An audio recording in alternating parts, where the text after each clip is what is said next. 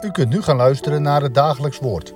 Dit is iedere maandag tot en met vrijdag om 10 uur, 3 uur en 's avonds om 7 uur. Deze meditatie wordt verzorgd door Dominee van Zanden.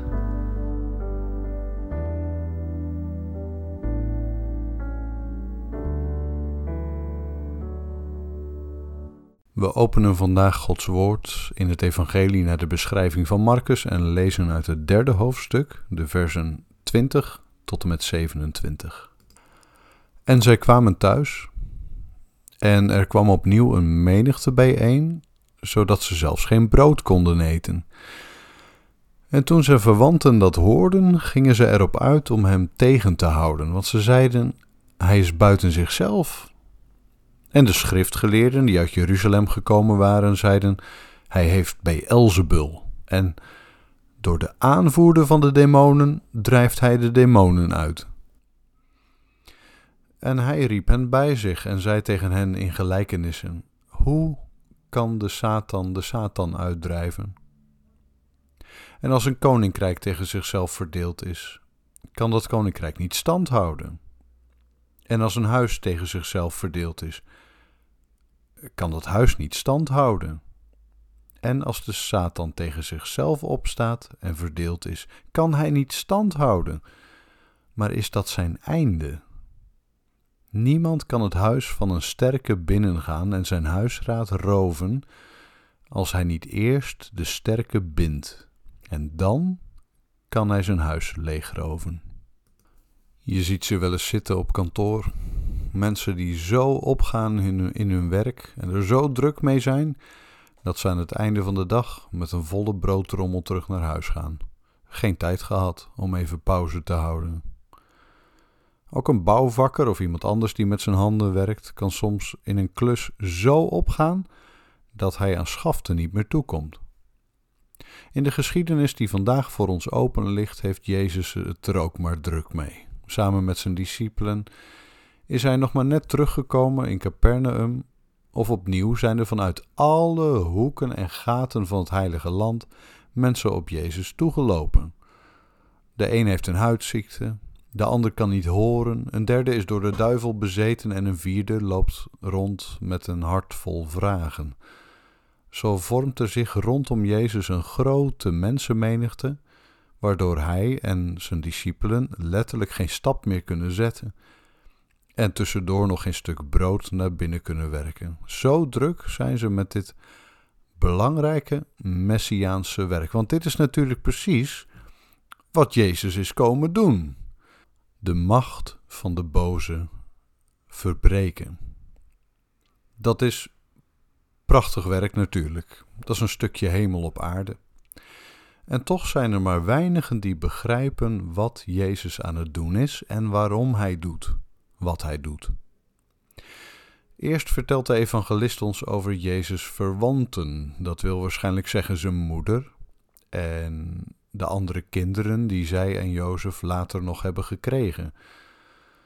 Ze zien het allemaal gebeuren en ze kunnen er weinig meer van maken dan hij is buiten zijn zinnen, dat wil zeggen, onze grote broer heeft zichzelf niet meer in de hand. En dan komen de schriftgeleerden en die doen er nog een schepje bovenop.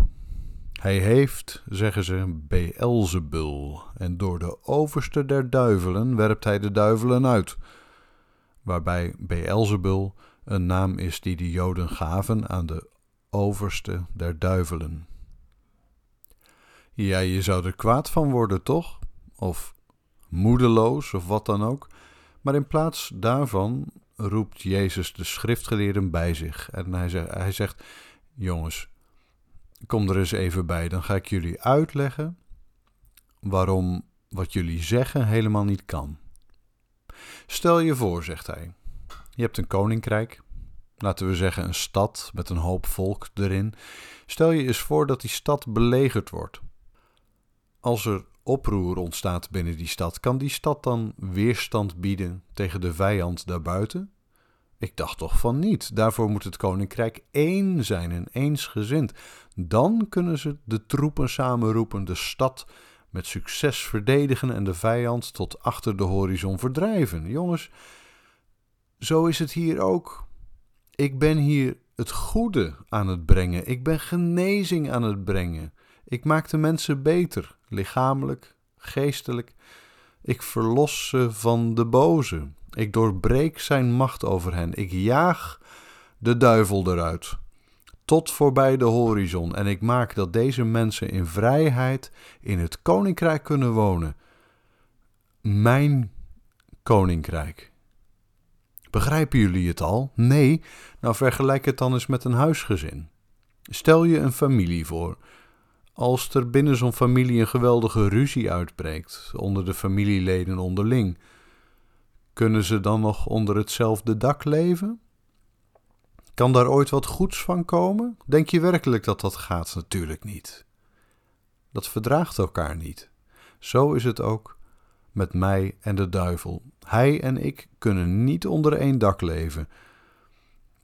En dan wordt dat natuurlijk in geestelijke zin bedoeld. Jezus zegt, of het is hij erin en ik eruit, of, en dat lijkt me beter, ik erin, hij eruit. In het 27e vers, het laatste vers dat we met elkaar lazen, gebruikt de heiland nog een gelijkenis om dat laatste punt wat kracht bij te zetten. Hij zegt, kun je iemand zijn spulletjes uit het huis roven terwijl de eigenaar van het huis over zijn spulletjes waakt? Ja, dat kan wel, maar dan moet je wel machtig sterk wezen. In ieder geval een stuk sterker dan de eigenaar van het huis. Nou, zo, zegt Jezus, begrijpen jullie toch ook wel dat ik deze mensen alleen uit de macht van de Satan kan trekken, omdat ik sterker ben dan hij? Nou, zo hebben de schriftgeleerden niets om over na te denken. En wij natuurlijk ook. Ten eerste, goed en kwaad verdragen elkaar niet. Waar de duivel heerst, is Jezus ver te zoeken. En andersom, godzijdank. Waar Jezus komt, moet de duivel altijd wijken. En ten tweede, er kan er maar één de sterkste wezen. Alleen de sterkste kan de ander binden en zijn huis leegroven. Wat denkt u? Zouden de mensen toen en daar begrepen hebben dat Jezus het hier over zichzelf heeft? Over de weg die hij gaan moest in kruis en opstanding om zo de duivel te binden en zijn huis leeg te roven? Ik meen dat het de kerkvader Origenes is geweest die zei, de duivel zelf begreep niet eens wat hem overkwam. Toen Jezus zichzelf liet vastnagelen aan Golgotha's kruis, de armen uiteengetrokken, als een machteloos lam ter slachting geleid, toen dacht de duivel dat de vlag uit kon. Maar tot afgrijzen van de hel en tot vreugde van de hemel bleken de rollen nou net precies omgekeerd. De kracht van de Messias werd in zijn zwakheid volbracht. Door de binding van Christus werd de duivel gebonden. En terwijl de duivel dacht dat hij nu eens en voorgoed de hemel kon leegroven, bewaarde Christus een groot volk voor de eeuwige rampzaligheid. Als een vuurbrand, zo zegt Amos, zo zegt Zacharia, als een vuurbrand uit het vuur gerukt. U en ik, lieve luisteraar, horen van nature bij de huisraad van de duivel.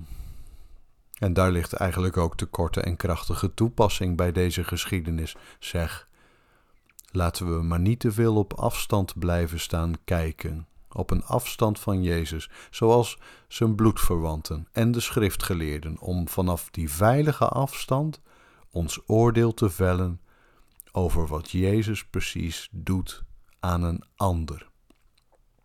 Weet u wat veel beter is? Om te vragen, Heere, zet me maar in de rij.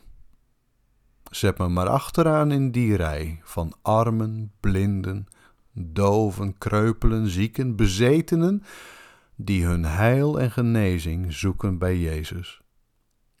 Om hem uiteindelijk persoonlijk in de ogen te mogen zien en het hem te vragen, o Heere, verlos ook mij van de boze, want van u is het koninkrijk.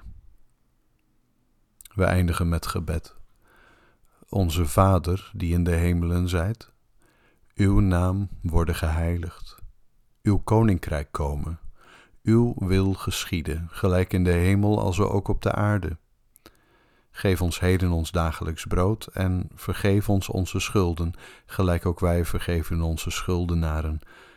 En leid ons niet in verzoeking, maar verlos ons van de boze, want van u is het koninkrijk en de kracht en de heerlijkheid in der eeuwigheid. Amen.